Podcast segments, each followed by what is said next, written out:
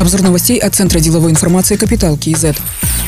Трансферт из Национального фонда на 2022 год планируют увеличить до 3 триллионов тенге. Проект изменений в соответствующий закон размещен на портале «Открытый НПА». Документ будет находиться в публичном обсуждении до 12 апреля. В Министерстве национальной экономики пояснили, что средства планируется направить на приоритетные меры, обозначенные президентом Касымжамартом Тукаевым. Учитывая, что параметры республиканского бюджета находятся еще на стадии обсуждения, скорректированный объем гарантированного трансферта будет дополнительно размещен для обсуждения, отметили в Министерстве. По данным Нацбанка, на конец февраля активы Нацфонда составили 53 миллиарда миллиарда 900 миллионов долларов. В феврале было продано 510 миллионов долларов для трансфертов в бюджет.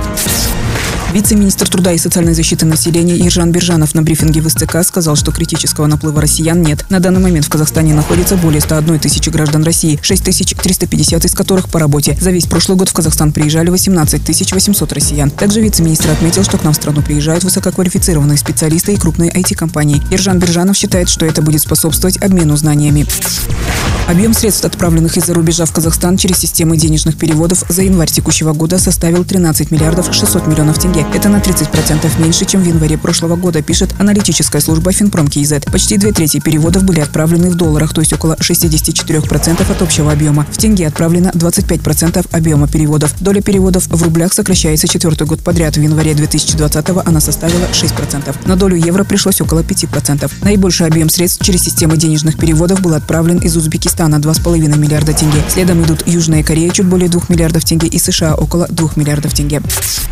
В Казахстане продлили сроки по внедрению сопроводительных накладных на товары. В Комитете государственных доходов объяснили, что предприниматели обращались с просьбой предоставить дополнительное время для подготовки к обязательному введению СНТ. В итоге принято решение о продлении сроков пилотного проекта по подакцизным товарам, импорту-экспорту в рамках ЕАЭС, товарам виртуального склада и товарам из перечня изъятия ВТО до 1 апреля 2023 года. Ранее был определен срок до 1 апреля текущего года. Отметим, в феврале Национальная палата предпринимателей Атамикен обратилась в Министерство национальной экономики и Комитет госдоходов с предложением отменить сопроводительные сопроводительные накладные на товары. У предпринимателей растут расходы на доработку своих учетных программ, перенос действующих настроек. Им приходится дополнительно нанимать бухгалтеров и создавать отделы по ведению СНТ, пояснили в Атамикене.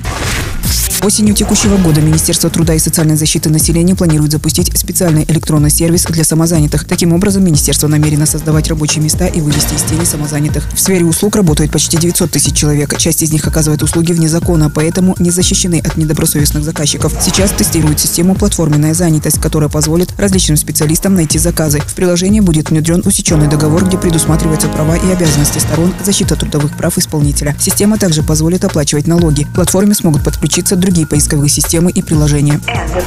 Другие новости об экономике, финансах и бизнес-истории казахстанцев читайте на Капитал Киезет.